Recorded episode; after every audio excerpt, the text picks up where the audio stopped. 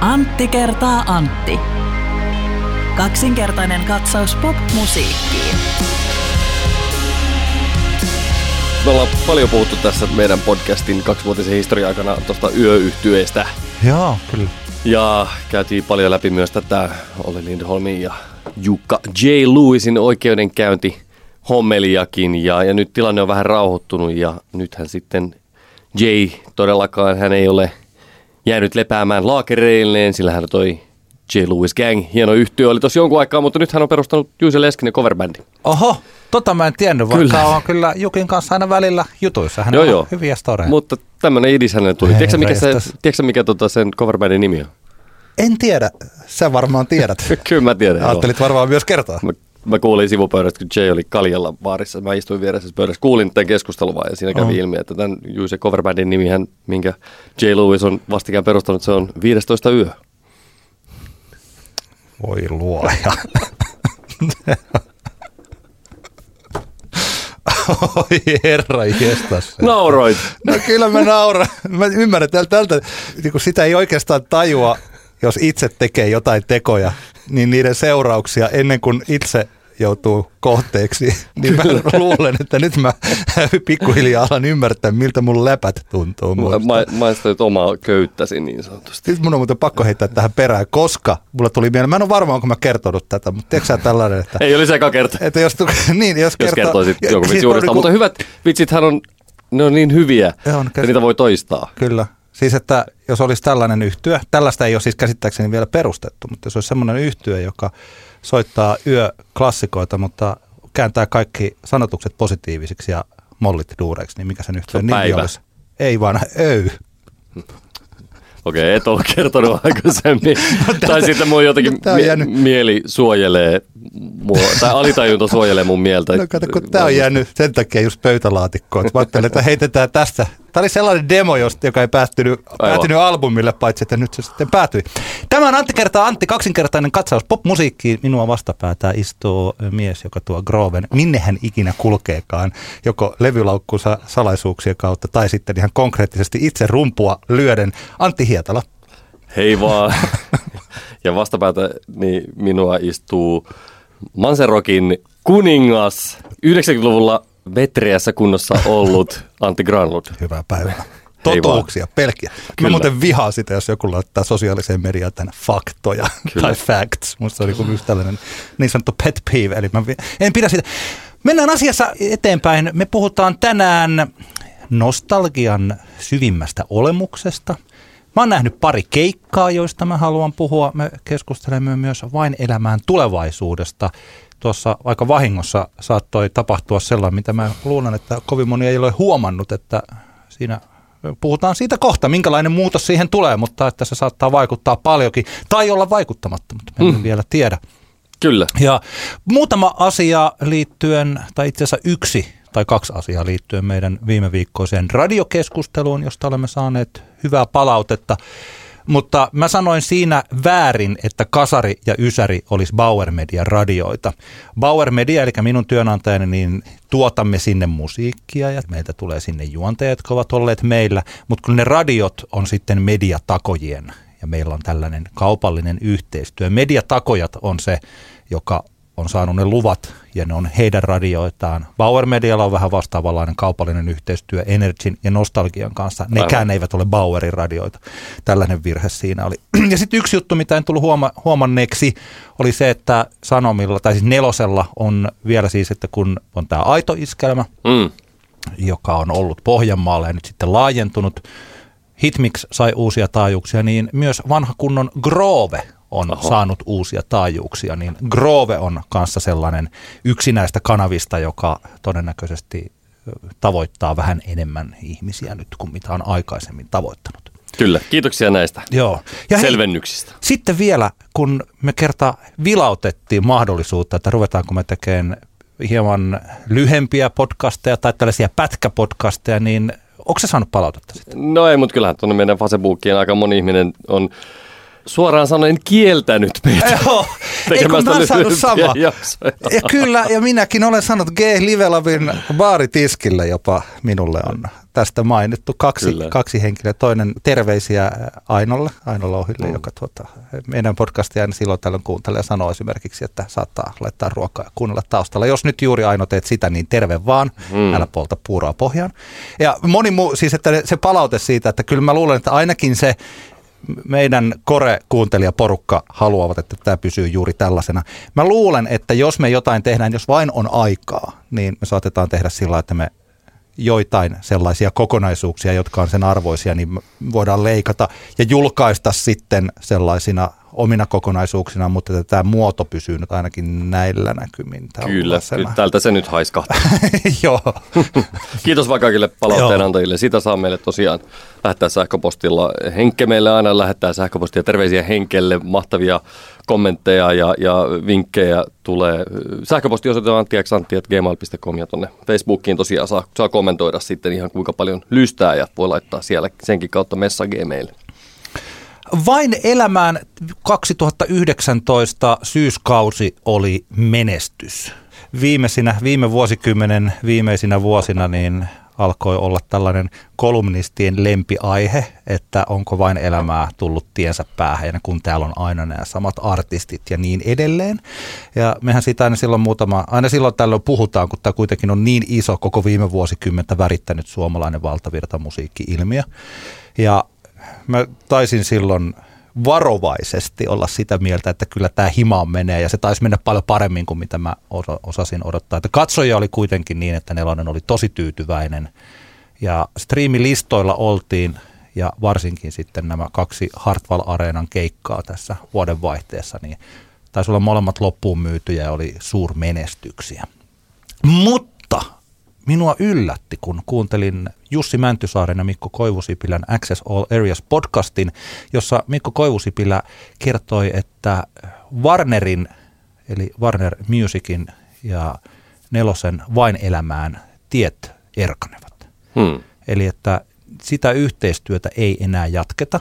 Ja se podcast kannattaa kuunnella niin, että saa ensikäden tietoa, että tässä taas tuu rikkinäinen puhelin, mä siteraan väärin. Mutta sanon nyt vähän niille, jotka eivät tässä Joo. nyt ehkä lähitunteina ehdi sitä kuuntelemaan. Niin, että oliko siinä, perusteliko Koivusipilä sitä jotenkin siinä, tai, tai kertoiko hän taustoja tälle päätökselle? Siinä on montakin asiaa, ja mä sotken tähän nyt vähän myös sitten omaa näkemystäni. Tai siis sitä, että kun mehän ollaan puhuttu tässä, mä oon sanonut tässä suomenkielisen musiikin, juuri tämän vain elämään ja sen tällaisen niin suomipop-iskelmän vetovoimaa, että se on laskenut tällä. Mm-hmm. Ja eh, ehkä se ulkomainen, mitä mä oon profetoinut, tämän ulkomaankielisen musiikin nousu, niin varsinkin kotimaisin, kotimaisin voimin tehty, niin sitähän nyt ei oikeastaan ei tapahtunut ole, ei tässä. Mutta se, eli Mikko siinä sanoo esimerkiksi juuri tällaisia, että ne striimiluvut, mitä Spotifyssa on, vaikka on siellä listoilla, niin ne kuitenkin striimaa – vaikka siellä oli nyt tämä supertähti kokoonpano, niin mm. ne striimas paljon vähemmän kuin mitä vaikka 2015. Ja oli, niin eli se koko vain elämää, niin kuin ne kaikki biisit oli striimannut jotain niin kuin tämä nyt suurin piirtein hatusta, mutta jos se oli 2015 noin 50-60 miljoonaa, niin nyt se oli 25-30 miljoonaa. Niin Eli huomattavan paljon vähemmän. vähemmän. Warnerhan on ollut se, joka on julkaissut näitä vain elämää CD-tä. Mm. Ja silloin way back, niin ne cd hän myi enemmän kuin ruisleipä. Kyllä. Ja nyt kun CD-tä ei enää osteta, eli se on hauska huomata sillä että kuinka jotenkin ihan viimeiseen saakka meidänkin lähi City Marketin ovensuussa oli vielä ne vain elämää standit, jossa niitä cd on. Niin eipä ole näkynyt viime aikoina. Niin, niin. Ja kun tämä taitaa olla rahoista, en tiedä, mutta Mikko Koivusipilä mainitsee yhdeksi syyksi sen, että se on kuitenkin aika kallis paletti pyörittää. Niin varmasti joo, ja kyllähän siellä koko ajan on varmaan aika tarkka, tarkkaan Excelit rullannut siitä, että missä Aha. kohtaan, missä kohtaan tota, mihin asti mikäkin osio tässä hommassa on kannattavaa. Että. Joo. Ja kun on niin, että siellähän on ollut vain elämässä, totta kai on ollut paljon Warnerin artisteja, mutta eihän se ole ollut kuitenkaan siis vain Warnerin ja Nelosen yhteistyö. Mm. Eli siellä on ollut myös muilta levyyhtiöiltä artisteja paikalla. Näin ollen omalla tavallaan siis siinä on myös se, että niin kuin Warnerin näkökulmasta tilanne on ollut se, että on saattanut, koska he, hehän eivät voi tietää, että tuleeko sieltä hittejä heidän artisteille. Että saattaa olla, että he laittavat kovat panostukset siihen omaan vainelämää tuotteeseensa. Ja sitten se onkin universaalin artisti. Niin, se onkin vahingossa joku, joku muu lakka. Joo, artisti, joka joka kerää, niitä. kerää pisteet sitten. Totta. Eli Siinä on kun- se riski. Eli kun levymyynti on laskenut tai loppunut, ei se mm. nyt loppunut varmaan kai niitä vielä on, en mä edes tiedä muuten, nyt täytyy sanoa, että en edes tiedä, että onko vain elämää CD-tä tullut, mm. mutta varmaan on, on varmaan. Ja striimit on laskenut. Tapahtumapuoli nyt toimii, mutta kun se on nämä muutama suurkonsertti, niin se on niin kuin, se on niin kuin tällainen. Ja en tiedä, että miten artistit sen kokevat, mutta se mikä mua hieman jopa tällä ajattelin, että siihenkään ei tainnut noin viihdeuutistoimitukset kiinnittää huomioon mitenkään erityisen paljon, kun tuossa sen ensimmäisen Hartwall-areenan keikan jälkeen, niin Paula Vesala postasi Twitteriin tällaisen eh, postauksen. Oli ihanaa tänään Hartsulla, vaikka ääni ei kerennyt kokonaan mukaan influenssan jäljiltä. Sydänemoji. Huomenna uusiksi ihan sama millä mömmöillä. Vika vitun vain elämää mikään ikinä. Ja mä ajattelin, että okei, että Paula Vesala on päättänyt, että hänhän on kehunut tota, että ei tämä ole mitään sillä lailla, että tämä nyt taiteilija on joutunut jollekin kaupallisuuden alttarille, vaan Paula Vesalahan on sekä Suomen, ei melkeinpä taiteellinen huippu ja kaupallinen huippu. Mm. Koska hänellä on eri gameit. Mutta että siis silti tämä oli jotenkin sellainen, että, että oho, oho, eli että Paula Vesala ei siis enää ole vain elämässä, Mm. jos tämä, on se nyt Hectorkin joskus sanonut, että tehdään nyt sitten kuitenkin toinenkin jää hyvässä kiertoa, että kyllä sitä miele, mieltään mm. saa muuttaa. Mutta että jo, ainakin Paula Vesalan puolelta on tullut myös tällainen, että eiköhän tämä nyt tässä pikkuhiljaa riitä. No mutta mitä tästä sitten seuraa, niin nähtäväksi jää ensinnäkin, Nelonenhan ei ole vielä julkistanut, että jatketaanko vain elämää. Mm. Vaikkakin seiskapäivää on skuupannut jo nämä tulevan tuotantokauden artistit. Niin, neljä, oliko neljä vai viisikö niitä, Niitä oli? oli siinä viisi. Eli niin siinä oli Jouni Hynynen, Arja Koriseva, Jannika B, Herra Ylppö ja Ressu Redford. Hmm. Ja Hynynen kommentoi sosiaalisessa mediassa suorilta ton Seiskan skuuppauksen jälkeen, että hänellä ei ole niinku minkäänlaista aikomusta. Tai mä en nyt muista, miten hän Joo, sen joo, sanoi. joo, sanoi, joo. että ei ole menossa. Kyllä, kyllä. Ja sanoi, että pyydettiin kyllä, mutta en ole menossa. Toisaalta kukaan näistä muista artisteista ei ole kommentoinut mitään. Tämä on myös muuten ensimmäinen kerta käsittääkseni, jossa Antti kertaa Antti podcast käyttää seiskapäivää lähteenä. Kyllä. Terveisiä nyt vaan kaikille Maisa Torpille ja sillä, että tästä pikkuhiljaa aletaankin. Tämä alkaa olla. Joskus tämä oli lipumassa futispodcastiksi, niin kohta tämä menee tällaiseksi niin viihdejuorupodcastiksi, Kyllä. jossa me käytetään lähteenä sellaisia, joista ei tiedä. Mutta yleensä, jos ajattelee tällä historia, eh, Seiskahan on aina yrittänyt skuupata etukäteen Mm, nämä totta kai. artistit. Ja välillä jotkut artistin nimet on mennyt pieleen, mutta aika usein ne on mennyt, niin kuin valtaosa niistä on mennyt oikein. Ja vaikka tähän väliin voidaan muistuttaa, onko se kuullut, että miksi, miksikä sanotaan ihmistä, joka puhuu totta 95 prosenttia ajasta? No, Valehtelijaksi.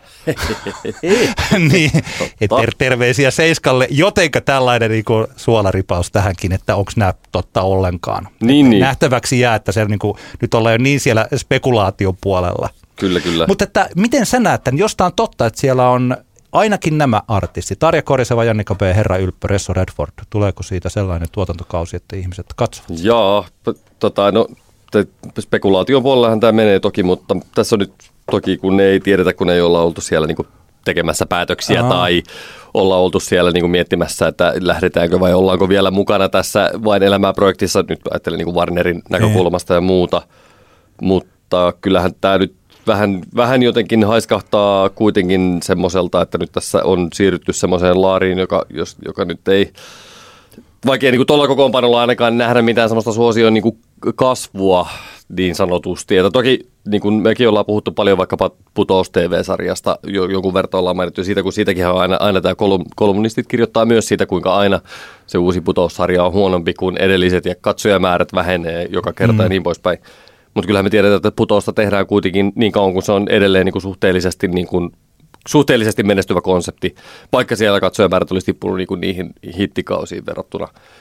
Niin onhan se täysin tietenkin mahdollista, että tämmöinen vain elämää kausi tulee, mutta, mutta kyllähän, kyllähän toi niin kuin jotenkin, no nämä nyt menee tämmöiselle henkilökohtaiselle mielipideosastolle, mutta kyllä mä niin kuin kyllä mä jotenkin näen semmoisen kauhukuvan mielessäni, missä herra Ylpö esittää Resu Redfordin versiota tuosta Älä mee kappaleesta, niin onhan se aika semmoinen, että no. mä en tiedä, mä en, siis, en tiedä kuka sitä haluaisi nähdä ja kuulla, mutta saa, saapi nähdä.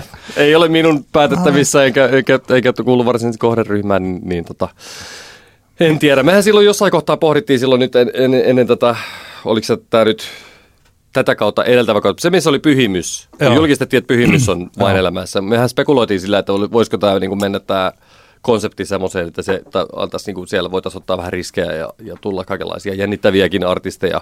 Mutta tota, eihän tuommoinen kokoonpano nyt se, että siellä on Ylppö ja Jannika B, ja eihän toi nyt varsinaisesti tunnu kovinkaan semmoiselta niin riskinottamiselta minkään no suhteen. Se, no mä luulen, siis mä, mä meinaan, luulen... siis mun mielestä tämä kuulostaa nyt vaan enemmänkin siltä, että isommat tähdet eivät olleet saatavilla tyyppiseltä keissiltä. Niin. No, no mä, mä luulen, että ensin jos sieltä kysyy neloselta siltä, joka, joka esimerkiksi miettii, että tehdäänkö tätä ja laitetaanko tähän paljon rahaa kiinni ja iso prime-paikka telkkarissa, niin kyllä mä luulen, että siinä mielessä aika iso riski on, mutta tämä ei ole, niin. tämä ei ole ehkä se, mitä, sä ta, niin niin. mitä ajateltiin niin, niin. sellaisella, kyllä, että sinne kyllä. otettaisiin vaikkapa Jeboja ja Ibe ja, ja siis, siis niin, kuin, niin kuin näin, että se, siis sellainen, että toki kyllä mä katson, että vain elämähän pitää olla niin siellä valtavirran ytimessä Totta, ja siellä kyllä. pitää olla hyviä artisteja ja hyviä biisejä. Se, mikä tässä on, ja nyt on taas sillä, kun mä jos tässä niinku olisi vähän enemmän aikaa ja la la la la la, world of excuses, mm. mutta nythän olisin voinut soittaa tuonne Warnerille tai kysyä vaikka Koivusipilä Mikolta lisää tästä asiasta. Mm. Mutta että nyt kun Arja Korisevan edellinen levy viime vuonna ilmestyi, tuli Avart Popin kautta, Jannika B on äh, Fried. Fried Music, Herra Ylppö Vallilla Music House, Ressu Redford Universalin kautta on julkaisut. No tätä mm. Warnerihan ei tässä nyt näy, että tarkoittaako se tosiaan sitä, että et tota Warnerin artisti ei ole ylipäänsä tuolla vai onko siinä jotain siis tällainen, että tuleeko niin kuin näin. Mm. No, tarkoittaako se, että se ykkösketju ei enää ole siellä niin kuin edes mahdollisuuksissa, että sitä otettaisiin tuonne. Mä näen tässä sellaisen positiivisen puolen, että nythän on siis, nyt on aika lunastaa. Nyt on Jannika B, joka on tehnyt kuitenkin, jolla on radiohittejä, joka on mm. tietyllä tavalla siinä ollut tyrkyllä koko ajan. Ja Jannika Bllä on sellaisia, on, on ehkä vähän sillä niin kuin jää, mä en ole jäävi sen takia, että mä tuntisin häntä tai mitenkään, mutta mun mielestä Jannika B on ollut aina, hän on ollut tosi ihastuttava ihminen. Että mä mm. huomaan, että mä tällä tunteen tasolla olen toivonut hänelle menestystä. Kyllä. Ja hän on todella aikaansaava tällainen do it yourself tyylinen, tekee ja, biisiä. Eikö, eikö Jannika, Jannika nyt kuitenkin, niin kuin sanoit, niin hän, hän on menestystä saavuttanut. On, on, on eri, erittäin hyvin, mutta että hän voisi olla juuri se artisti, jolla on tässä, niin kuin tämä vain elämää konsepti, voisi tuoda hänelle sitä lisää yleisöä, että jos hän tekisi hyviä hittejä. Ennemminkin mä, jos mä näkisin sen Jannika B vetävässä sen älämeen. Niin. niin tota, mä odotan tuosta Ressun päivästä, koska tässä on sellainen hassu juttu. Siis Ressu Redford on yksi aliarvostetuimpia ihmisiä suomalaisessa musiikkihistoriassa. Siis siihen nähden, että Ressu Redford on onnistunut oikeastaan niin kuin kaikessa musiikkipuolessa, siis tässä niin kuin kaupallisesta puolessa. Puhutaan mm. ihan vain siitä, että Bogart Company oli 80-luvun menestys. Sitten hänen soolouransa on ollut menestys. Sitten kun Sound of Rails on ollut menestys. Mm. Hän on tehnyt todella paljon hittibiisejä tässä koko ajan muille artisteille. Et ne on siis sellaisia, ja niin kuin esimerkiksi, jos ajattelee vaikka Teflon Brothersin Hubba Bubba, niin sehän on siis Resu Redfordin sävellys. Mm. Ja siis tota, toi, hän on co-writannut Evelinan Hanin – siis mä en tiedä, tietääkö ihmiset siis tällaisia niin, asio- niin. asioita. Siis, Resu, on, Resu on syvällä pelissä ollut ei, koko ajan. Siis kyllä, siis hän tekee sellaisia biisejä, joita kaikki kuuntelee. Hän no, on niin. siis yksi kaikkien aikojen hitti niin kuin kynäilijöistä ja hittiartisteista ja silloin jos joku heittää Ressu Redford. Mä, mä luulen, että se on se Turku, siinä vielä on joku, joku mm. tällainen juttu. Ressu Redford, niin kuin, koko rakas musiikkibisnes, hattu päästä ja wow, Turessu. Siis ihan niin mahtava kaveri. Hienoja biisejä tehnyt ja siis tällä. Toinen muuten on ehdottomasti Mikko Alatalo, mutta se on toinen keskustelu Kyllä. tästä niin kuin aliarvostuksesta. Mä luulen, että noin kaikki artistit, ketä ne ikinä onkaan, jos Ressu olisi vain elämässä. Ja jos noin kolme on ja sitten siihen tietysti vielä mm. muutama päälle. Niin, tuota, niin kyllähän heidän äänihuuliensa pitää jo kutitella, että voi, että mitä biisejä voisi ottaa tuolta Ressu Redfordin mm. laajasta kokoelmasta. Että ne voisi ottaa tosiaan myös näitä hänen kirjoittamiaan kappaleita. Ja Kuka siis on se oikea? Ai että, miten kova biisi. Ei, siellä on ihan... Oi se on oikeasti kova Niin, biisi. niin, Joo, mä kyllä. muistan siis, kun me puhutaan kohta, kohta nostalgiasta, niin Joo. kyllähän nyt ei tarvi kuin kaksi sekuntia mielessään tapailla, kuka on se oikea, tai älä mene, tai Saturnuksen kuut. Ja, Nimenomaan, ja tuo sä mulle singahdat sinne, ainakin itse singahdan, alaasteen, Niin. alaasteen tota diskoon niin pikkusen hankalalta, mutta samaan aikaan tosi ihanalta tuntuvaan Joo. hitaaseen tanssiin jonkun itseään kolme päätä pidemmän tota noin, niin kuitenkin saman ikäisen tytön kanssa. Siis Kyllä. arvostusta Ressulle ei siinä mitään. ajattelit, tiedätkö mitä? Yksi, yksi hieno biisi, Mm. upea hitti, joka co-writeri Ressu Redford myös on. MC Nikketeen, jos haluaa saada, pakko antaa. Kyllä, että Turussa on Kova viisaat, jätkä. viisaat päät lyöneet yhteen siinä kohtaa. Tässä muuten kohtaan huomioisin, että jos joku haluaa ostaa vain elämää kymppikauden kokoelma CD, niin semmoisen voi ostaa levykauppaaksi. Okei, no hyvä, hyvä. Kyllä mä, tot, mä ajattelin, että totta kai se nyt ilmestyy. Vähän jotenkin tyhmä oli mutta edes ajatella, että siitä sellaista ei olisi. Mm. Mutta tässä on mun mielestä siis, tässä on pelikenttä auki nyt niille, että mä luulen, että aika moni, ainakin tällainen meidän kuplassa oleva musiikin surkuluttaja, kun näki sen Seiskan uutisen silloin, niin mietti, että mitä hän tästä mm. nyt oikein seuraa. Mä näen tämän tällaisena niin kuin positiivisena mahdollisuutena nyt niille artisteille, niin kuin Juha Tapio sanoi, nyt on sinun vuorosi loistaa. Kyllä. Mä toivon, että vain elämää jatkaa. Ja Mä toivon, että ne katsojaluvut pysyy kuitenkin, niin kuin, että eihän me taas, mä niin näen jo sen kolumnisti, kuinka silloin valmiina se kirjoitus siitä, että kuinka vain elämään katsojaluvut romahtivat. Kyllä. Eihän nyt Se voi pysyä, jo. niin eihän nyt voi pysyä siellä Kyllä. ylhäällä. Se on mun mielestä hyvä, se on, se on, niin kuin, se on hieno paikka artisteille pikkasen fressata, painaa resettiä, fressata omaa tekemistään, tuoda itseensä paremmin tunnetuksi. Siis Kyllä. Ehkä poispäin. se toimii niin. Toivotaan, siis mutta mä, mutta mä olen ikuinen Spanielin luonteinen optimisti, jotenka niin kuin, toivottavasti tämä menee näin. Hei, tota, mulla tuli mieleen nyt, nyt ajatellaan, että jos toi Warner tuosta lähti vain elämää kuviosta, se jatkuu, niin sitten nyt voitaisiin tehdä tämmöinen ajatusleikki siitä, että mikä olisi semmoinen oma dream team vain elämää kokoonpano. Ehdikö sä miettiä tämmöistä? Ketä sä heittäisit sinne? Mullahan on sillä niin kuin hölmö, täysin pitä- pitäisi varmaan niin kuin diskata tämä ajatus, että mä haluaisin taas Vesala. Mun mielestä Vesala voisi olla Joo, kyllä se- koska kyllä se- tahansa, kyllä se saa ottaa mutta sinne. Vesala olisi ehdottomasti yksi. Risto Ylihärsilä, Joo, se olisi hyvä valinta. Se olisi mahtavaa, että se olisi siellä. Mä en ole ihan varma, että haluaisinko, mutta mä tiedän, että Pate Mustajärvi, eh, jos hänelle laitettaisiin oikeita lauluja laulettaviksi, niin hän tekisi niistä upeita vuosia niin kuin kestäviä radiohittejä. Vaikka joku tällainen, eh, tota, en tiedä onko meidän podcastin kuuntelijat huomanneet, mutta vaikka hänen versionsa Juisen kaksoiselämäästä on jäänyt tällaiseksi niin kuin radiostandardiksi, Mm. että se soi kaikkialla. Sano sä välillä, mä tässä mietin vielä. No mä, että- mä keräsin tähän itselleni tämmöisen kuuden nimen satsin. Ja mulla on myös Risto Ylihärselä. Se on ihan ilmiselvä, ilmiselvä valinta. Ja kyllä totta kai siis J. Karjalainen hän olisi niin kuin aivan ehdoton ja sitähän sinne varmaan joka vuosi siellä on joku tyyppi Warnerilla käynyt Jin ovella sille, että Jukka, eikö sä nyt voi tulla tähän ohjelmaan? Me tarvitaan koska siis se on ilmiselvä ja täydellinen ja, ja se ne mahdollisuudet Karjalaisen niin kuin biis, se biisikatalogista, niin kuin mitä olisi esittää, niin se olisi mahtavaa. Kolmas miespuolinen olisi mulla Rudolf, se olisi järkyttävän hienoa, että Rudolf olisi siellä, siinä olisi kaikenlaiset tota, mamma, Mammat riivaa tyyppiset hommat ja tai sitten uudima, uusimman albumin nämä tämmöiset laulubiisit ja toisaalta sitten taas vanhat Rudin, Rudin räppiklassikot, niin siitä taipuisi varmasti moneen. Se olisi aivan ihanaa.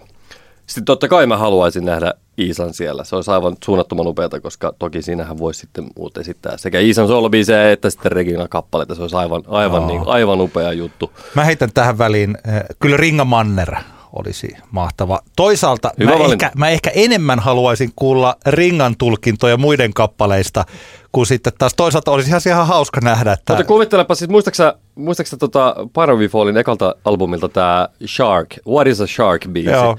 Niin Shark, Didi joo, joo, Shark, Pate Mustajärven esittämänä.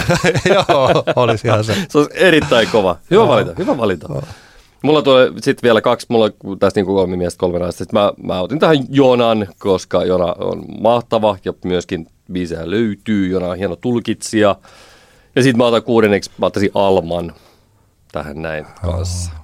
Se olisi musta aika siistiä, että se olisi siellä. Vaikka, okei, okay, no kyllä sieltä nyt, kyllä häneltä, häneltä nyt 5-6 biisiä muille esittäväksi löytyisi helposti. Uh, Henrik. Sitten, jos haluaisi viihdyttävää kaaosta minulle, niin kyllä se olisi, olisi tällaista. Sulla on vielä yksi slotti. Tota, Mä haluaisin jonkun, siis tässä on nyt vähän sillä että kun mä huomasin, että kun mä mietin näitä, niin että siinä siis pitää olla, eli mulla ei, mä en ehtinyt tehdä tätä listaa niin valmiiksi, siksi mä tässä vähän tällä niin leivon, mutta että musta olisi kiva, että siellä olisi joku naisoletettu räppäri tai naispuolinen räppäri sen takia, että musta olisi kiva kuulla hänen, hänen versioitaan ja juuri vähän sama kuin tuossa ringassa, että sitten musta olisi hienoa, että vaikka siellä olisi joku Adikia tai Jeboja, mutta kun heidän omat biisinsä, siellä on, alkaa olla niin vastaan kourallinen biisi, että riittääkö ne ihan kaikki edes, pitäisi laittaa. Kyllähän, siis rehellisyyden nimessä toki Henrikinkin tuotannosta joutuisi kyllä vähän no lapiolla kaivelemaan niitä kappaleita ja esittämään siihen. Toisaalta en mä tiedä, just vaikka Risto Ylihärsö esittämänä yhteinen koira, niin se olisi aika, aika tota, siisti. Kyllä. Oliko Adikia nyt sulla tässä tämä täyden, En, mä- kuudes en mä tiedä, mun, pitä, äh, mun, pitäisi, mun, olisi pitänyt miettiä, että vähän, vähän tota, tämä idea tuli niin tuossa viime hetkellä, että mä en oikein ehtinyt, ehtinyt sitä sillä lailla. No Ajatellaan, että jos se olisi Adikia sulla, kyllä aika semmoinen, kyllä tosta niin hyvä kokonaisuus tuli. Että, Ei kun hei, tuli ei kun tässä- hei, mä, mä, otan, mä, otan, mä otan pois. Kyllä mä haluaisin silti, vaikka hän on ollut siellä, mutta tällä niin sanotulla uudella tekemisellä, niin kyllä kisu olisi hieno Okei, sinne. joo. Hyvä Joo. valinta. Eli sulla on Vesala, Risto, Pate, Ringamanner, Henrik ja Kisu. Joo. Ei huono. Mulla on Risto. Taisi ihan hirveä. Risto, Taisi ihan Karjalainen. Rudolf, Iisa, Jona, Alma. Joo. Kyllä näistä hyvät kaksi kautta tulisi. Sulla, olisi, sulla on ihan oikeasti ihan superpalopari. Toi murhan olisi ihan kauhean. Tuosta tulisi, tästä syystä mä en ottaisi Ai, vaikka ai. TV-tuotannossa. Hauska ajatusleikki. Joo. Tota, haastamme kaikkia meidän kuuntelijoita jakamaan omat Vain elämään Dream Teaminne tuonne meidän Facebook-sivulle. Joo. Olisi hauska kuulla ja miettiä kaikenlaisia kombinaatioita lisää. Joo. Joku Hevanderi laulaisi, niin olisi kiva Totta. saada kaikki. Ihan se, jotain. Timo Kotipalta vetää. Mennään asiassa eteenpäin.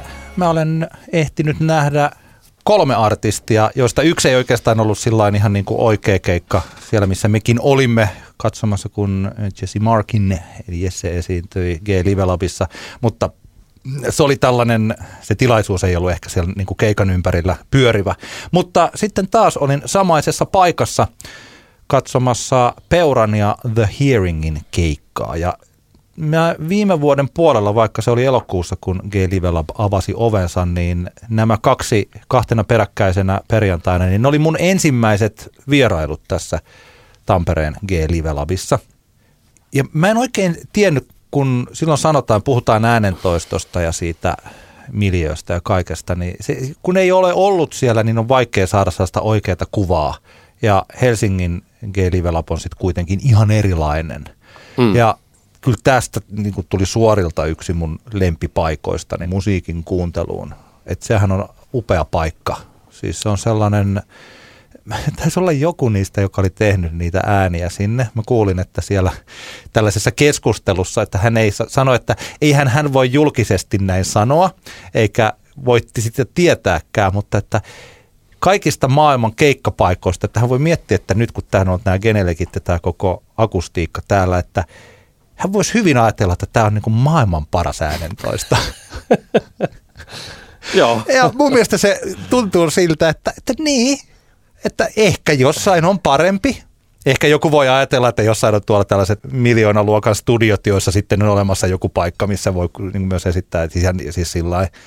Mutta että se soundi, mikä siellä on, on niin miellyttävä ja mukava, että niitä yhtyeitä on hieno kuunnella siellä. Mm. Ja- Onhan nyt toki vähän mielipidekysymyksiä, joiden- joidenkin mielestähän se on tavallaan niin kuin, monet ei tykkää siitä tavallaan kliinisyydestä, mikä siinä sitten semmoisessa mm. tavallaan liian hyvässä äänentoistossa ja liian hyvin akustoidussa salissa on. Mutta tota, kyllähän toi nyt, onhan se niin kuin hyvin laadukas. Joo, ei kun tämähän on ehkä sama kuin tällaisen, että joku tietty musiikki kuulostaa hyvältä tällaisella diskanttikihinällä masteroidulta 70-luvun vinyyliltä ja joku punkki kuulostaa vähän huonolta, että mikä parempi se äänenlaatu on ja siis tällainen. Tota.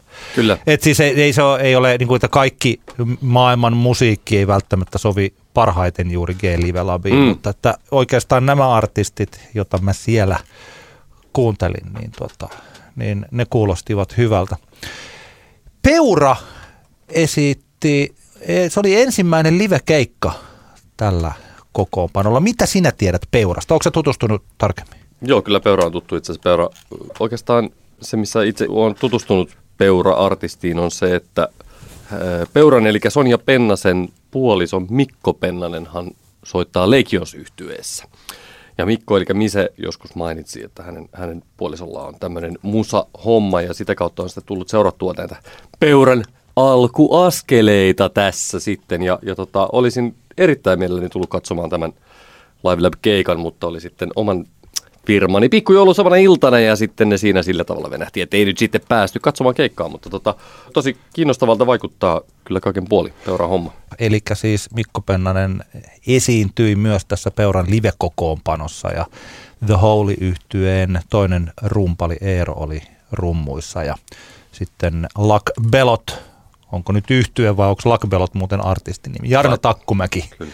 oli sitten siellä kitarassa. Eli tässä oli tällainen uuden polven kotimaisen Indian Dream Team lavalla. Hmm. Peurahan on, siis se on jännittävät varsinkin kun tuossa, kun se soundi oli hyvä, soittajat oli hyviä ja siinä vaiheessa, kun mä tajusin, kun taisi olla välispiikissä, että tämä on ensimmäinen keikka, niin mä rupesin suhtautumaan siihen niin kuin vielä positiivisemmin, että wow, että jos tämä ensimmäinen keikka, kuulostaa tältä, mutta totta kai kun ne soittajat on niin hyviä.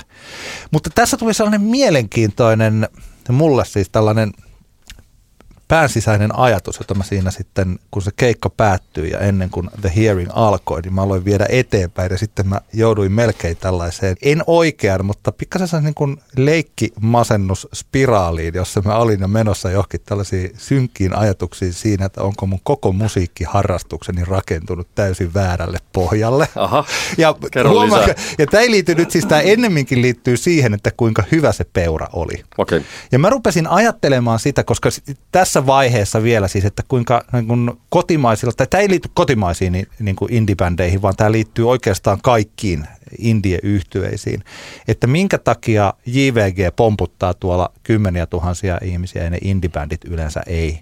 Niin se johtuu siitä, että sellaisesta maalailevammasta, kaikuilevammasta musiikista, niin siitähän on huomattavan paljon vaikeampi saada kiinni. Hmm. Ja se ei tarkoita, että se olisi vaikkapa taiteelliselta arvoiltaan jotenkin vähäisempää, ei toisaalta tarkoita sekään, että se JVG olisi taiteelliselta mm. arvoiltaan vähäisempää.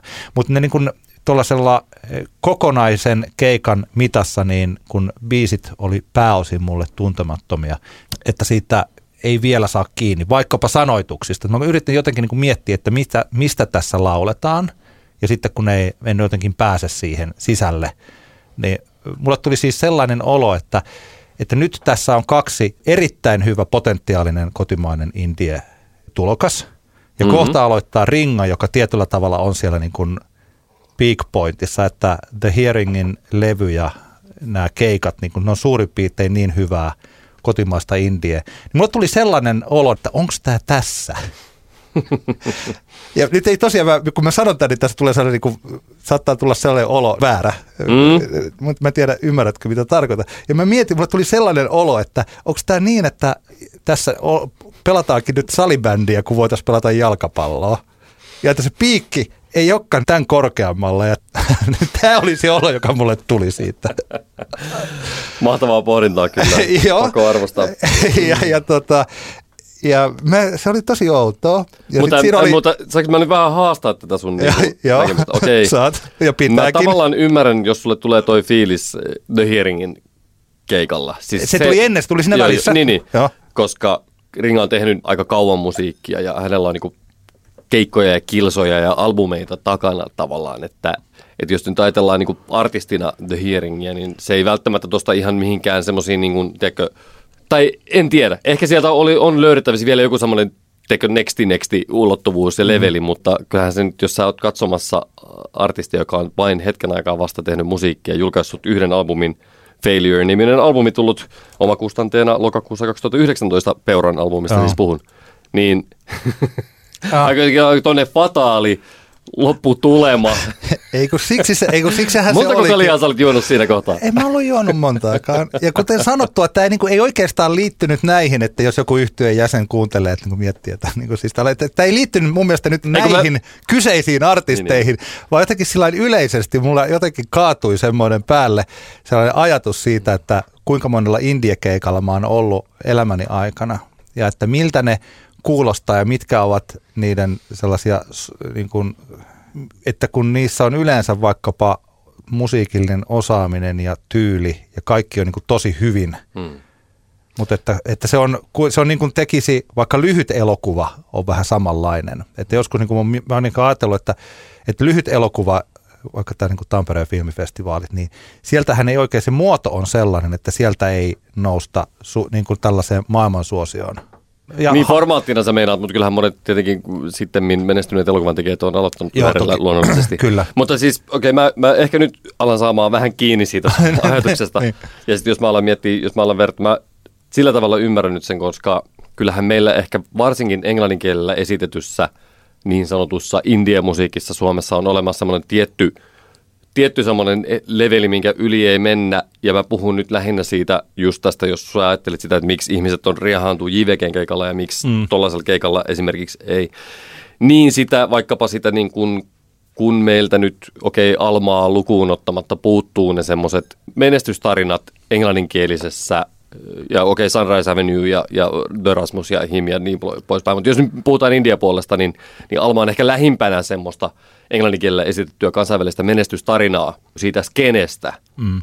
Sehän on toki se, että minkä vaikka ruotsalaisilla sehän homma on ollut hallussa jo 30 vuotta sitten, niin kuin se homma on ollut niille, niin kuin, niillä tavallaan ihan niin kuin toisaalta. tavalla. Mä ymmärrän, että ehkä oliko tämä sun, sinun hetkellinen masentumisen, johtuiko se siitä, että sä alitajuisesti tajusit, että näillä pelimerkeillä suomalainen englannin kielellä esitetty indie ei tule lähenemään kuluttajaa tämän enempää. Ehkä siinä oli, siinä oli jotain tällaista. Ja kuten koska mun sanottua, mielestä, että mun mielestä tavallaan tämä on niinku semmoinen, mistä kun on ollut vaikka paljon puhetta The Holy-yhtyöstä, just, joka juuri äsken mainitsit, ja heidän niinku vaikkapa debyyttialbumistaan ja siitä, kaikista niistä odotuksista, mitä niinku The Holy-yhtyeeseen liittyy ja liittyy edelleen, bändi on huomioidaan, että bändi on julkaissut tasan yhden albumin vasta ja peli on heidän osaltaan täysin alussa vielä vaikka kansainvälisen uran suhteen.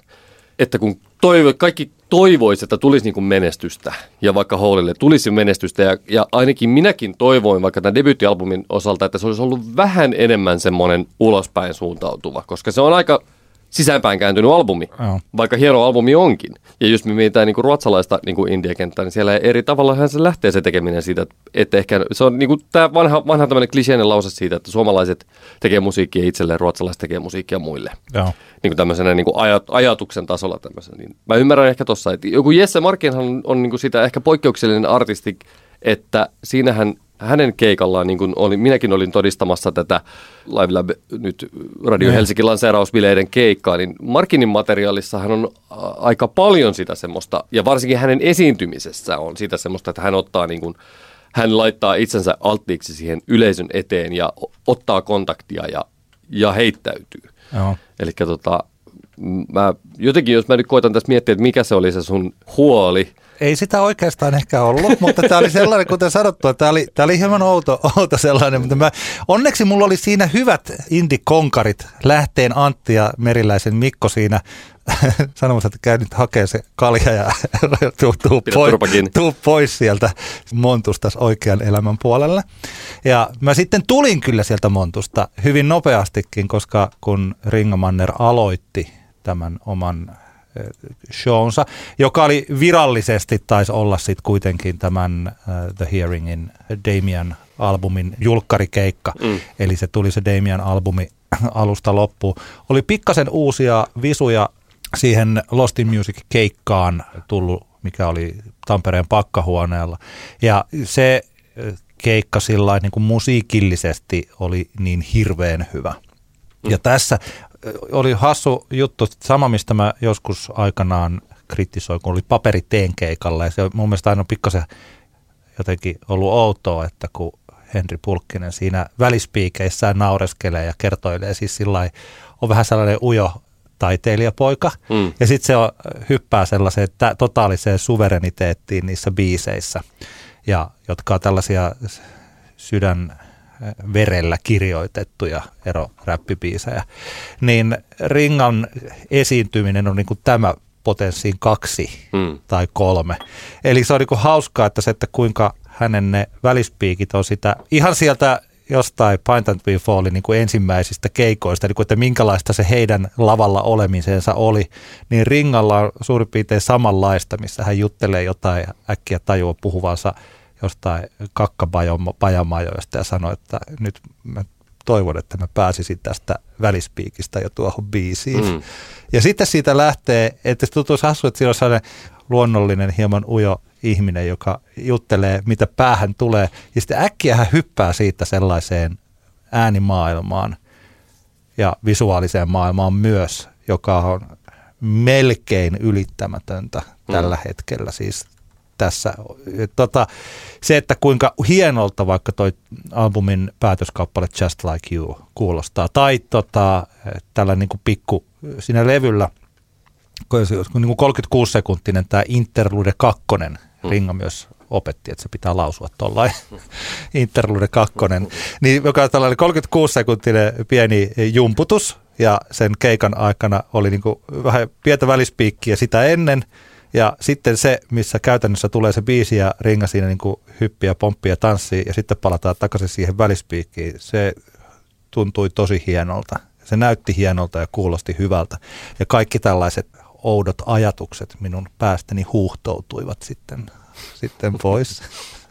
Ja, ja mä taas suhtaudun huomattavan paljon positiivisemmin kaikkeen tulevaan. Mm. Ja jos sitten taas jälkikäteen mietin vaikka sitä peuran keikkaa, niin enemmän ja enemmän olen nyt sitten keskittynyt siihen, että tosiaan, että tämä oli ensin, siis että jos ensin, artistin ensimmäinen keikka oli noin kovatasoinen.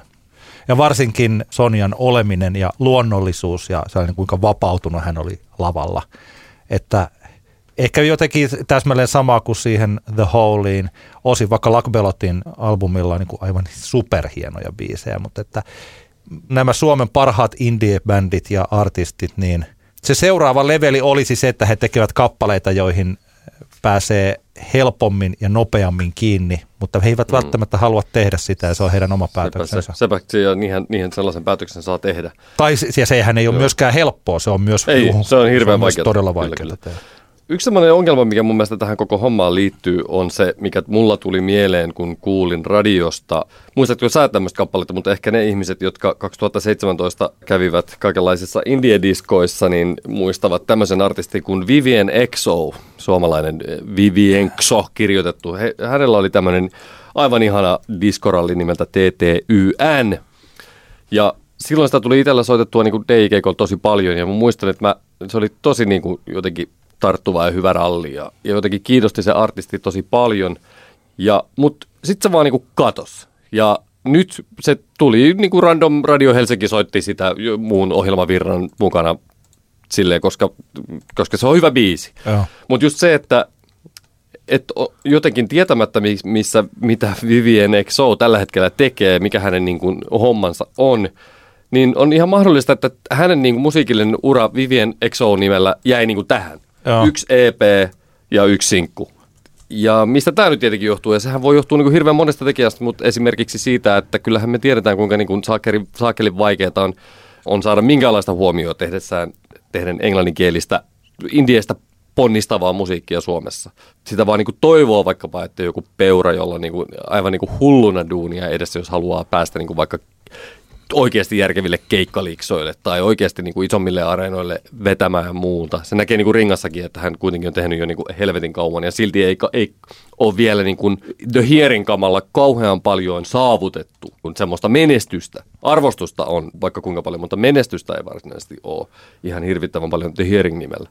Niin se, että sitä toivoisi tietenkin, että tämmöiset peurat ja Vivien Exo niin kuin jatkaisi sitä tekemistä, mutta, mutta kyllähän se nyt ymmärtää sitten, että jossain kohtaa tulee ne päivätyöt ja jossain Aha. kohtaa tekee mieli vaikka vaihtaa kieli Suomen, Suomeen ja niin poispäin, mutta että tämä ehkä on osittain mun mielestä selittää tätä sun niin kuin, tuskaa siinä peurakenkän jälkeen se, että se on se pelko tämän tyyppisissä artisteissa, että se jää niin kuin siihen, että se artisti urakaari ei veny tarpeeksi pitkälle, jotta voisi tapahtua semmoista Ymmärrätkö? Hei, toi se oli. Luon, luontevaa kehitystä ja kasvamista semmoiseen tavallaan niin kuin seuraavan levelin biisin kirjoittamiseen, esiintymiseen, artistiuteen. Tiedätkö, sä olet kyllä täydellinen terapeutti. Siis koska sä, nyt mä, toi avautui nyt mun pääni sisällä se, että mitä mä tuossa hieman epäselvässä alustuksessani yritin, että toi se oli.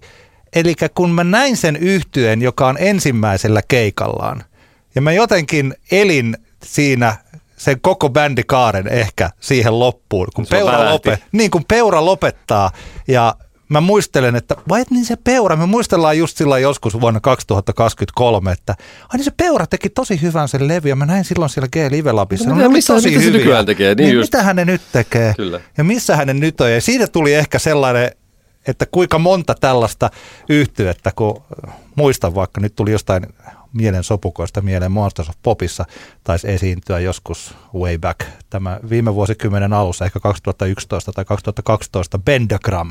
Mm. Muistaakseni tosi Joo, taitavia, joo, kaksi joo, jäpää joo. teki ihan niin kuin tosi taitavaa. Se oli niin hyvää kuin mikä tahansa indie, mitä tehtiin missä tahansa muualla. Niin kuin missä on Bendagram? Niinpä. Oli näitä, sellainen näitä, hieno- nimiä, näitä, näitä nimiä on hirveän paljon. Sitten tulee mieleen vaikkapa tämmöinen helsinkiläiset kaksikko kuin White Balance, joka, joka tota, oli ihan kanssa niinku, tavallaan jäi piippuun se homma. Spotify äh, näyttäisi, että neljä sinkkua tuli Akselilla 2016-2019.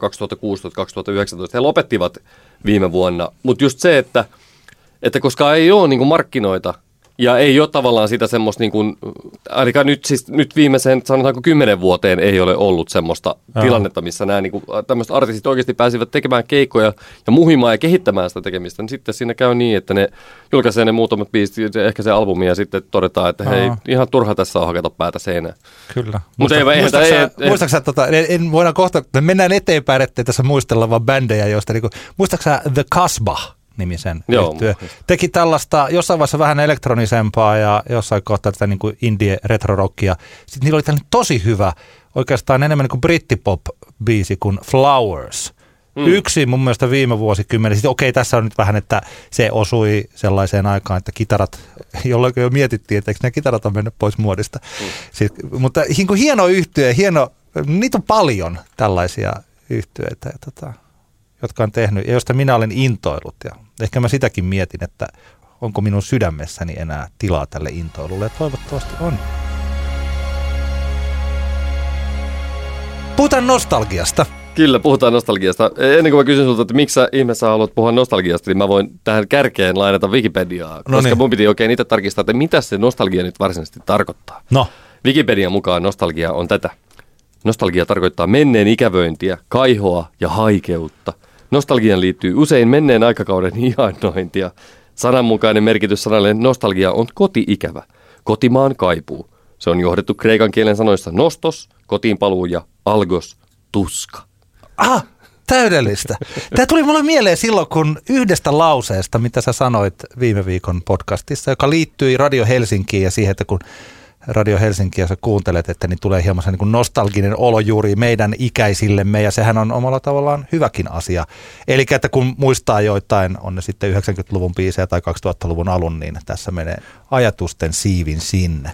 Mulle tuli lähinnä tämä tällainen ajatus, että mikä on nostalgiaa ja mikä ei ole. Ja mä huomaan, että meidän varsinkin tällainen eteenpäin katsovien musiikkientusiastien ja myös niiden, jotka kirjoittaa siitä, niin mieliin on tullut tällainen pieni niin kuin vääränlainen käsitys siitä, että kaikki mikä on vanhaa on nostalgiaa. Mm-hmm. Ja sehän ei ole niin. Niin kuin esimerkiksi, vaikka nyt on tullut taas uusi versio tuosta ilmestyskirjan Nytistä, Mm. niin jos mä menen katsomaan ilmestyskirjan Nyttiä, niin ei se ole mitään nostalgiaa mulle. Niin, niin. Siis sehän on vain elokuva, yksi parhaista sotaelokuvista tai yksi parhaista elokuvista ylipäänsä. Tai mä en voi kokea nostalgiaa, jos mä luen Aleksis Kiven Seitsemän veljestä, kun mä en ollut siellä August Mm. mm. Alkvistin ja Aleksis Kiven kanssa kulttuurisotia käymässä siitä, että onko se paskaa vai onko se kestävää. Mutta kyllähän sinä voit kokea sitä nosta- nostalgiaa sitä kautta, että ajatellaanpa vaikka il- ilmestyskirja nyt. Minkä ikäinen sä olit, kun sä ekan kerran näit ilmestyskirja nyt elokuvan? Varmaan yläasteella. Aivan. Niin. Tekikö se sinun vaikutuksen silloin Kyllä se esiin? teki silloinkin. Joo. No niin. Ajatellaan, että se olisi ollut sulle niinku ihan tosi iso juttu. niin sähän voit kokea sitä nostalgiaa sen leffan kautta siihen hetkeen, Joo. Jolloin sä enkä kerran sen koit. Ja mä jotenkin, niin kuin, mä koen tämän niin kuin nostalgian paljolti, ja varsinkin ehkä meidän ikäisten niin kuin, tavallaan tämmöisen lievän tuskan ja ristiriidan niin kuin nostalgisiin tunteisiin, että se on paljon juurikin tätä. Joo. Siis mun sellaiset yhtyöt, joita mä olen kuunnellut monena vuosikymmenenä, niin kuin vaikka Beatles, niin mun on vaikea suhtautua Beatlesiin sellaisena, että mä, mä en, se ei ole tätä, mitä täällä sanottiin, menneen ikävöintiä, kaihoa tai haikeutta. Mulle Beatles, kun mä oon kuunnellut sitä aika monissa tilanteissa, voisi jopa sanoa, että niissä kaikissa tilanteissa ja kaikkina vuosikymmeninä ja kaiken ikäisenä, mm. niin mulle se on täysin ajatonta. Mulla ei tule mikään tietty aikakausi mm. tai tietty kehitysvaihe itsessäni mieleen Beatlesista. Kyllä. The Clashin kanssa on täsmälleen sama juttu. Ja kun mä mietin yksi mun suuri että mä pidin nostalgia paukkuna, mä mietin, että oliko se sitä. Eli tämä, minkä mä taisin nostaa jopa viime vuoden parhaaksi keikaksi, se keikka. Mm.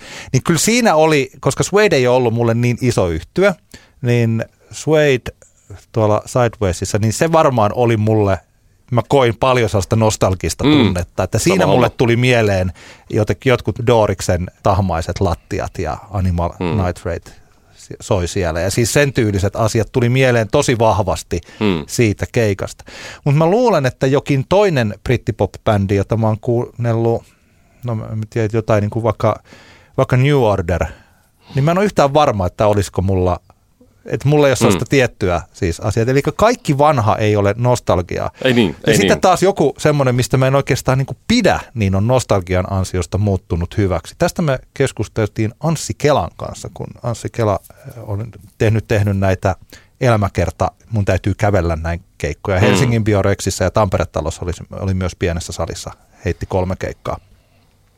Että vaikka Nummela, joka oli niin iso juttu silloin, että ensinnäkin se lävisti monta sukupolvea, että se oli mm. harvinainen levy, että, että lapset piti siitä, aikuiset ja eläkeikäiset piti siitä ja sen takia se oli myös niin myyty, mm. koska mm. se osui kaikki. Mutta sitähän sen takia vihattiin tosi paljon. Ja sitten kun Anssi Kelan ura notkahti, niin oikein niin kuin kukaan ei halunnut kuunnella Anssi Kelaa. Mutta nyt se nostalgia on ruvennut nostamaan sitä.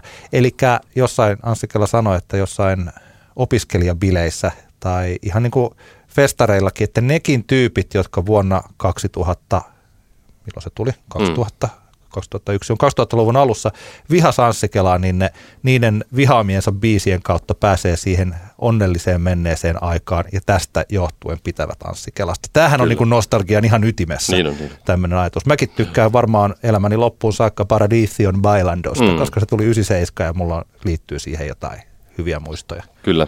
Mulla itsellä tuli ajatus se, just kun aloin kanssa niin miettimään, mitä se niin kuin nostalgia omalla kohdalla on, niin sehän on paljon sitä, että ja nyt, nyt puhuu nelikymppinen perheen isä puhuu tässä nyt. Hieman alle nelikymppinen, hieman alle, nuori mies.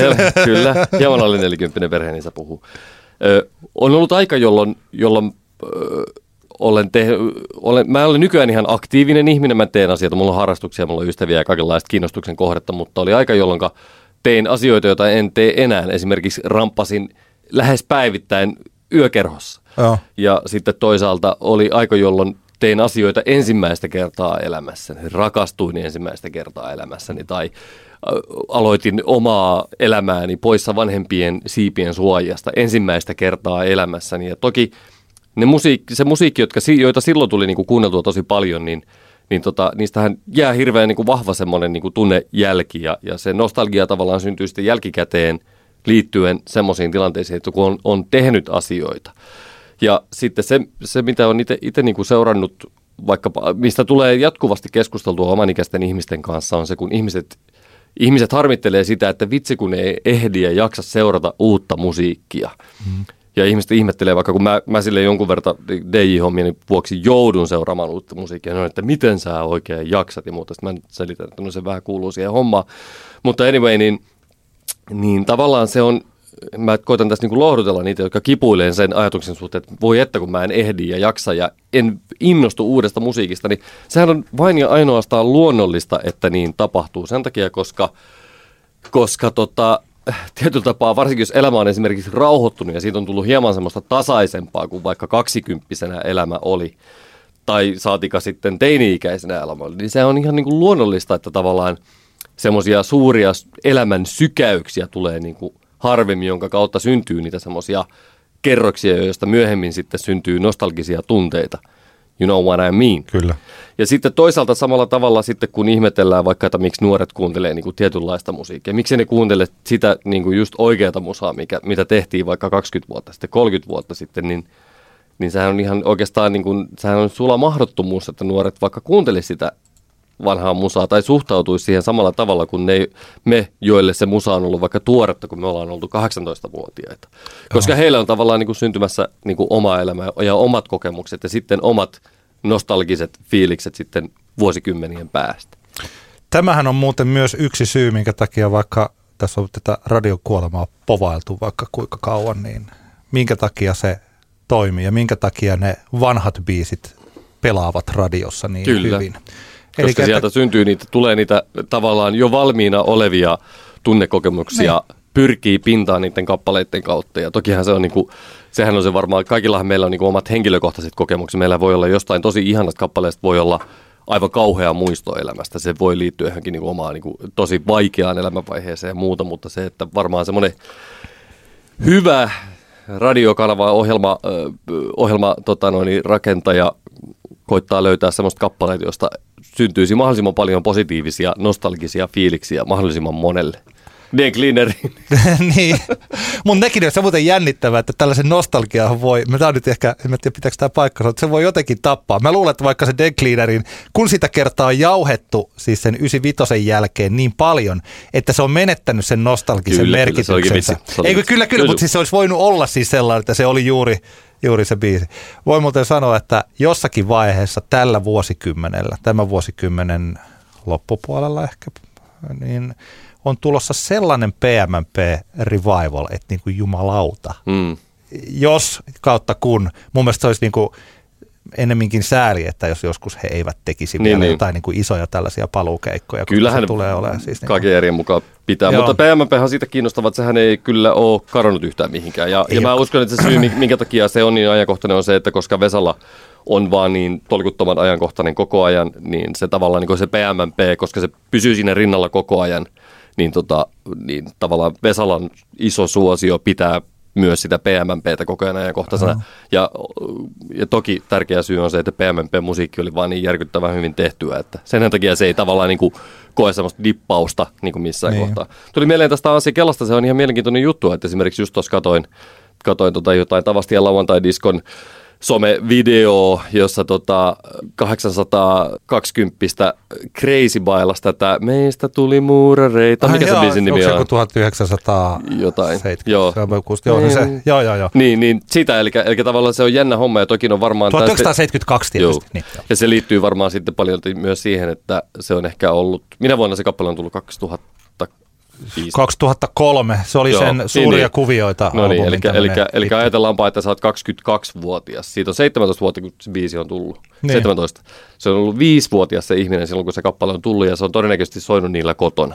Ja tämä on just tämä, että tämmöiset hommat on. Ja siihen liittyy niin varmasti niitä nostalgisia fiiliksiä. Mulla on mahtava itsellä esimerkiksi se, tämä on aika random esimerkki, mutta että James Addictionin Ritual Delo Habitual-levy, josta tykkään hirveän paljon edelleen, niin mulla tulee ensimmäinen mielikuva, kun se lähtee soimaan, on Hero Quest.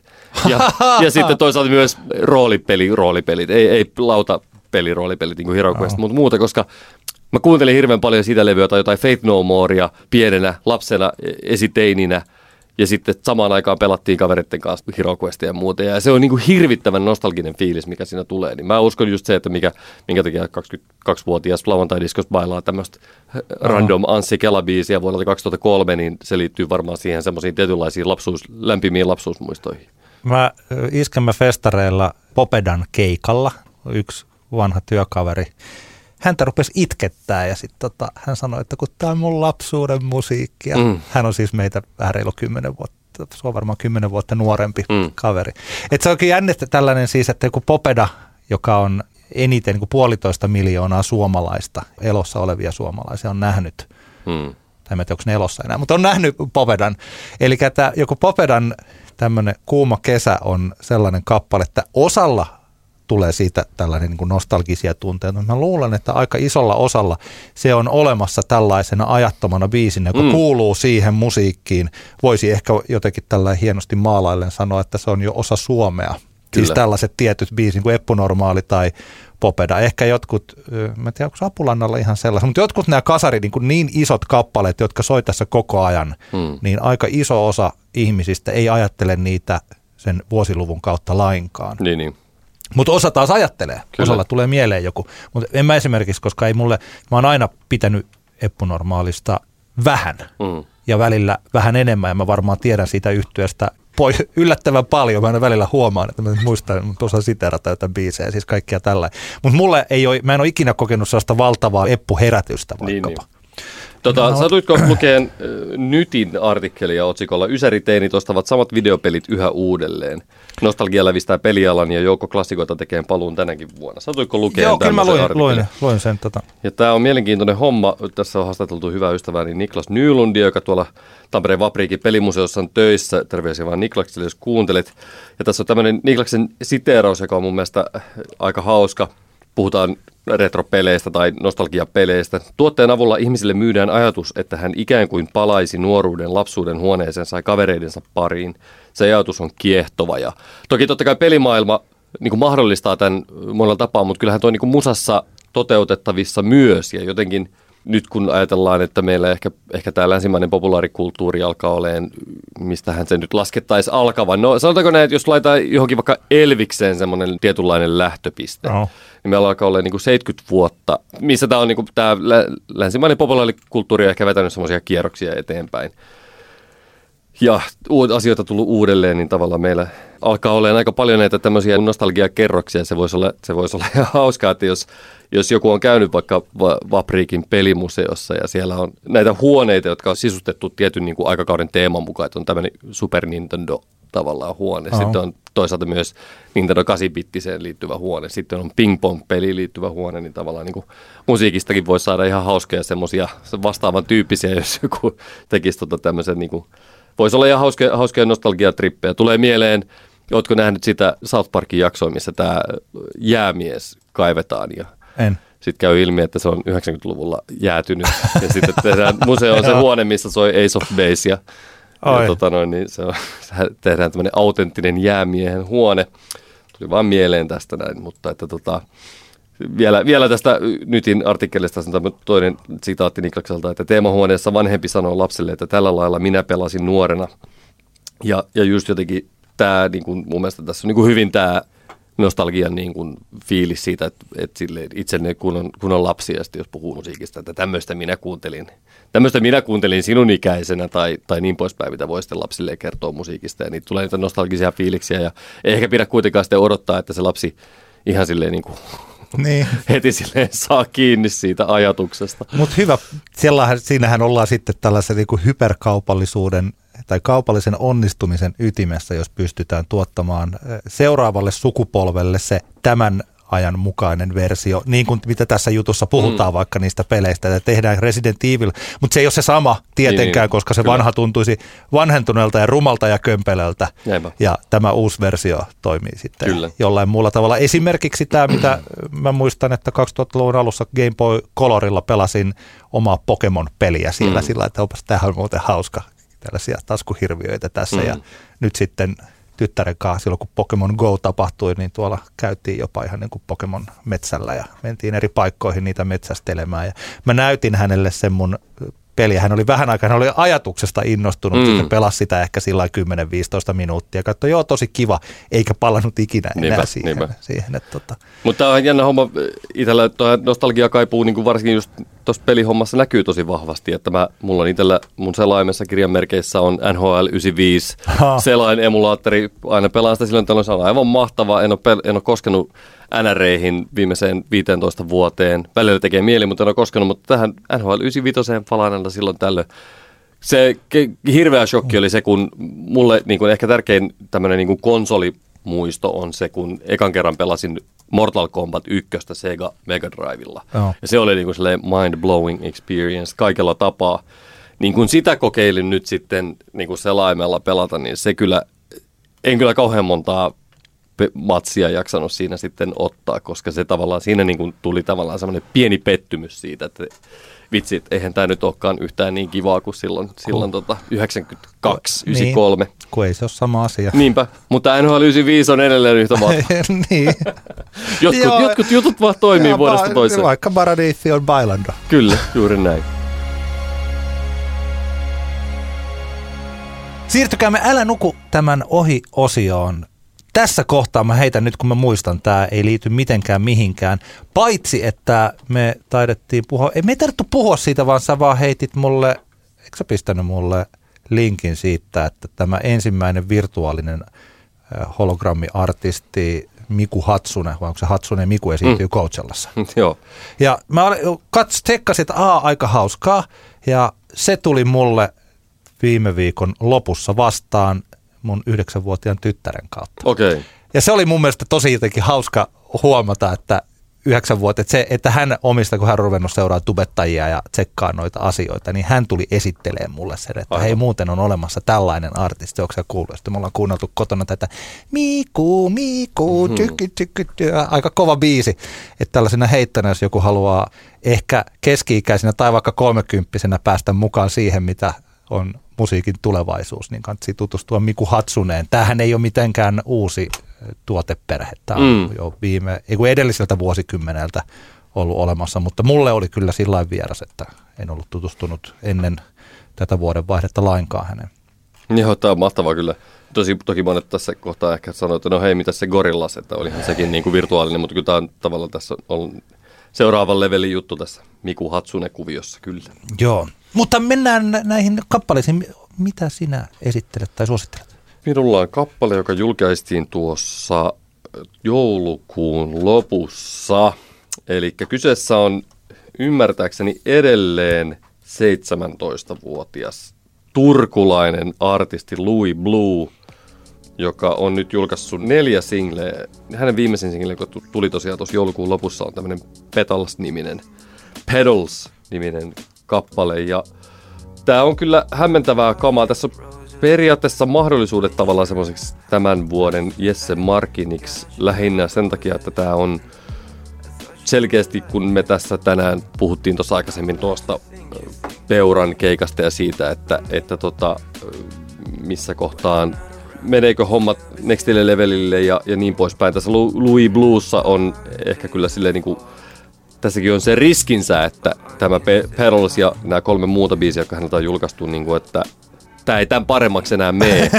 niin, että oliko Is This It? Kyllä, mutta toisaalta nämä on kyllä niin, tota noin, niin huolella tehtyjä ja, ja hyviä biisejä kaikki neljä, että eipä se nyt niin vaarallista, vaikka, vaikka tota, se homma tässä olisikin ö, todella hyvää, tämmöistä viileää ja ajankohtaisesti tuotettua elektronista popmusiikkia. Kannattaa tsekata. Aika mielenkiintoinen hahmo tämä Louis, koska jotenkin ainakaan vielä mä veikkaan, että tänä vuonna tullaan ehkä kuulemaan kaikki enemmänkin Louis Bluesta, mutta että vielä tavallaan tätä niin kuin hahmoa ei ole tuotu meille kauhean paljon tykö missään mediassa, ottaen huomioon siihen, että tämä on kuitenkin mun mielestä aika sellaista niin kuin poikkeuksellisen valmista tavaraa. Joo. Pidän tästä kappaleesta, Pedals. Hienosti, hienosti tehtyä, hyvin laulettua musiikkia. Allekirjoitan tuo, mitä sanot. feeling blue.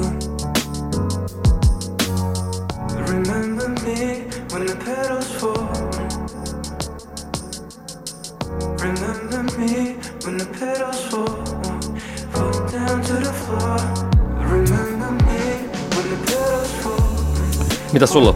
Nyt Muuten Louis Bluesta semmoinen asia vaan niin tuli mieleen, että Turusta tuntuu nyt tulevan aika paljon kaikenlaista ihan jännittävää hommaa. Louis Blue lisäksi muun muassa pari biisiä julkaisut Grande Mahogany. Grand Mahogany on, on tosi mielenkiintoinen artisti. Sitten siellä on kaikenlaiset nämä Mauna Gang-tyypit, eli Mustahanhi ja kumppanit. Siellä niin kuin tapahtuu ja mä kovasti toivoisin, että Tampereeltakin tulisi jotain nuoria musantekijöitä. Joo. Turkuskene for the win, Kyllä. niin kuin me sanotaan.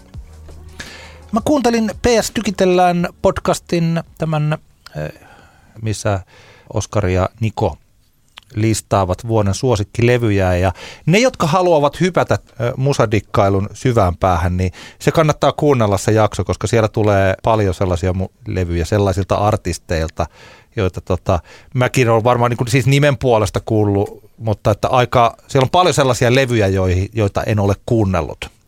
Yksi niistä oli Hannah Diamond ja Hannah Diamondin levy Reflections, joka ilmestyi viime vuonna.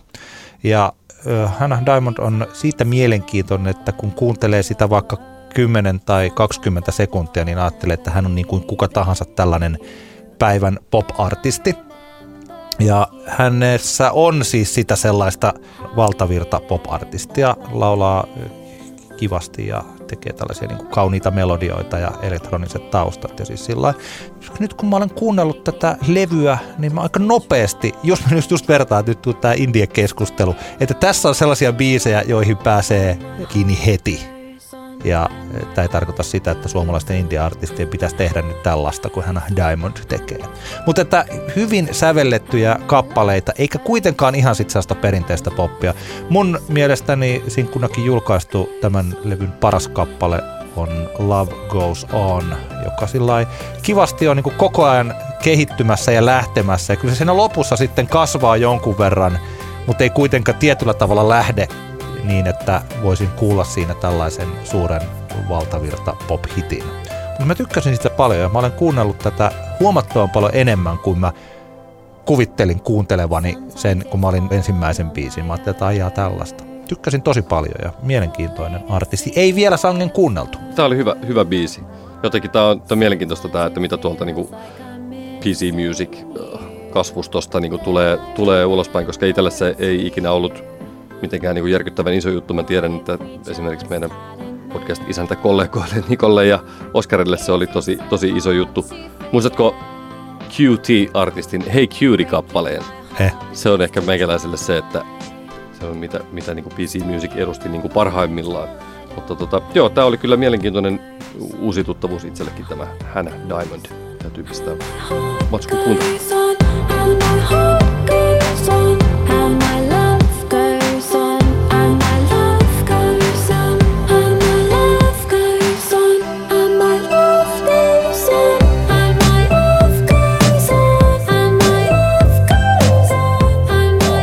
Tämä oli Antti kertaa Antti. Podcast kaksinkertainen katsaus pop-musiikkiin. Kiitoksia kuuntelusta Aina. tänne saakka. Mainitaanko meidän levyraadista? Mainitaan, mainitaan. Eli ensi viikon keskiviikkona meillä on kevätkauden ensimmäinen levyraati tuolla täällä Tampereen Arthouse Cafe Kehräsaaressa kello 19 lähtien. Ja radissa on vakivieras Ville Pirisen lisäksi Rare Median toimitusjohtaja Vilma Rimpelä. Sitten meillä on siellä tamperelainen äh, nuoremman poljen polve DJ Sara-Maaria Kylänpää ja sitten meillä on kuvataiteilija, elokuvan tekijä ja kaikenlaista muuta, mitä hän sähläilee menemään. Eli Sami Sämpäkkilä, muun muassa Fonan levyyhtiön taustaa löytävä herrasmies. Tämmöinen hieno kokonaisuus ihmisiä siellä puhumassa biiseistä. Kaikesta tästä muuten, siis lisätiedot kun on tuolla Facebookissa, niin siellä on tämä AXA plus A Presents levyraati eventti, niin sieltä on ne kaikki lisätiedot, jos tällainen suusanallisesti ei jää mieleen. Kyllä. Mutta siellä nähdään toivottavasti ja Palaamme asiaan ensi viikolla. Hei! Heippa! Antti kertaa Antti. Kaksinkertainen katsaus pop-musiikkiin.